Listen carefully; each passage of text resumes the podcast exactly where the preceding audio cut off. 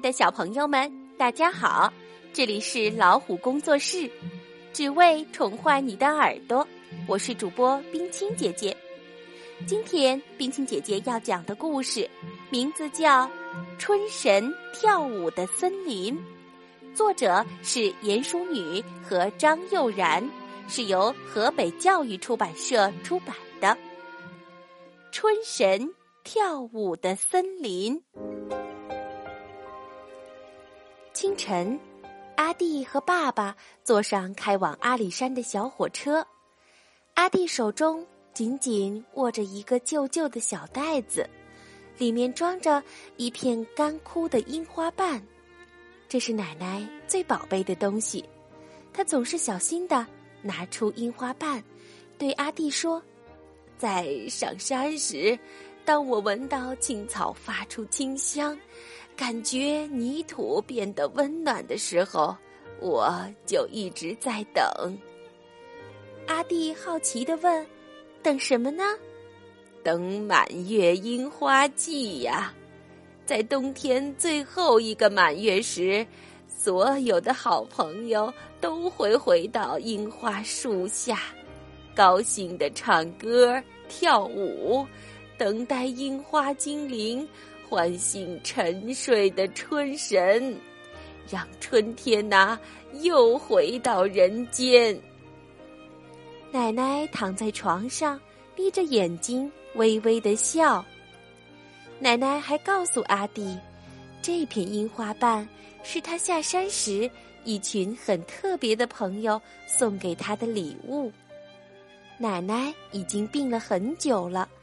阿弟和他约好一起回到阿里山参加满月樱花季，但是奶奶却说话不算数，自己先走了。每次摸着这个小袋子，阿弟就会想起奶奶，他又生气又难过。火车慢慢的往上爬，绕过一圈又一圈的绿色山林。阿弟终于回到奶奶的阿里山。这是阿弟第一次到阿里山。夜晚的阿里山很安静，只听见小虫子叽叽叽的叫声。阿弟拿着奶奶的樱花瓣儿，站在樱花树下。奶奶常说，樱花盛开的时候，就像一朵朵美丽的小红云。飞舞在山林中，但是现在，阿弟看到的却是一棵棵光秃秃的樱花树。奶奶，您知道我帮您把樱花瓣儿带回来了吗？阿弟把花瓣儿放在树枝上，想象樱花盛开的模样。这时，一阵风吹过来，卷起树上的樱花瓣儿。花瓣儿随风飞舞，好像一只美丽的蝴蝶，往白雾弥漫的森林里飞去。阿弟赶紧追过去，他跟着飞舞的花瓣儿，在白雾中绕来绕去。等到雾散，才发现自己来到森林深处，前面有一棵倒下来的神木。巨大的树干中间有个又黑又深的树洞，不知道通往哪里。花瓣飞进树洞中，阿弟也紧跟着爬进去。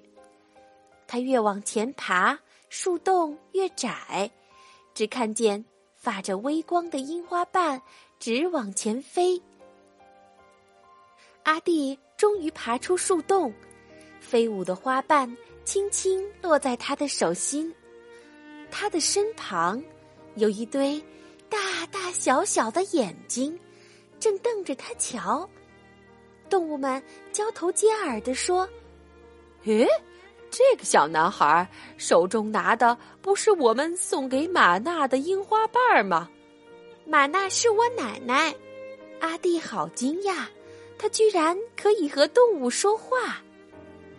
动物们惊呼着：“哇，玛娜都当奶奶了！她离开山上的时候还只是个小女孩呢。”阿弟这才明白，原来他们就是奶奶那群很特别的朋友。阿弟好奇的问：“你们在这里做什么呢？”山猪抢着说：“都已经三月了，唤醒春神的樱花精灵还没来，满月樱花季就要取消了。如果冬天继续留在山上，大家都会冻死、饿死，真不知道该怎么办呢。”这时，樱花瓣竟然发出强烈的光芒。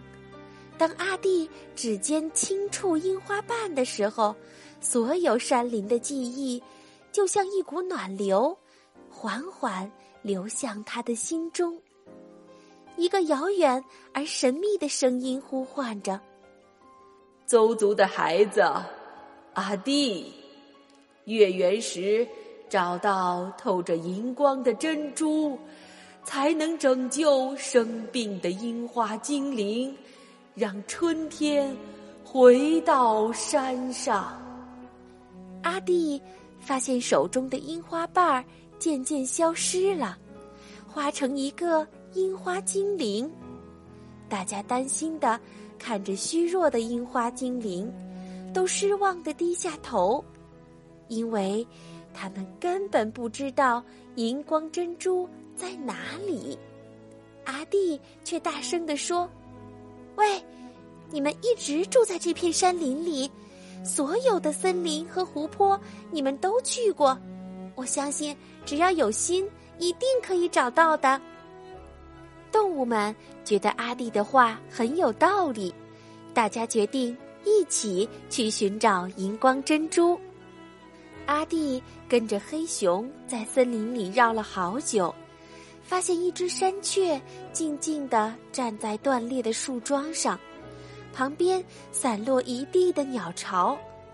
黑熊说：“这里原本有很多树木，不知道为什么一夜之间全倒了。”望着山雀妈妈孤单的背影，阿弟觉得很难过，但是他什么都不能做，只好跟着黑熊。默默往前走，森林里的小路十分难走，阿弟老是被土石绊倒，被树枝刺伤，他痛得坐在地上。黑熊想找一点清水帮阿弟清洗伤口，却发现小溪都被土石填平了，他们只好继续往前走。阿弟已经走得又累。又渴，还是找不到荧光珍珠。樱花精灵发出微弱的哭声，胸前的光芒一点儿一点儿的消失。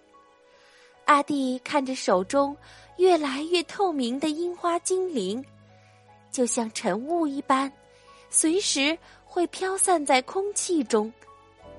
他难过的把樱花精灵贴进自己的心窝。一滴泪水悄悄地落了下来，在月光的照耀下，阿弟的泪珠闪着银色的光。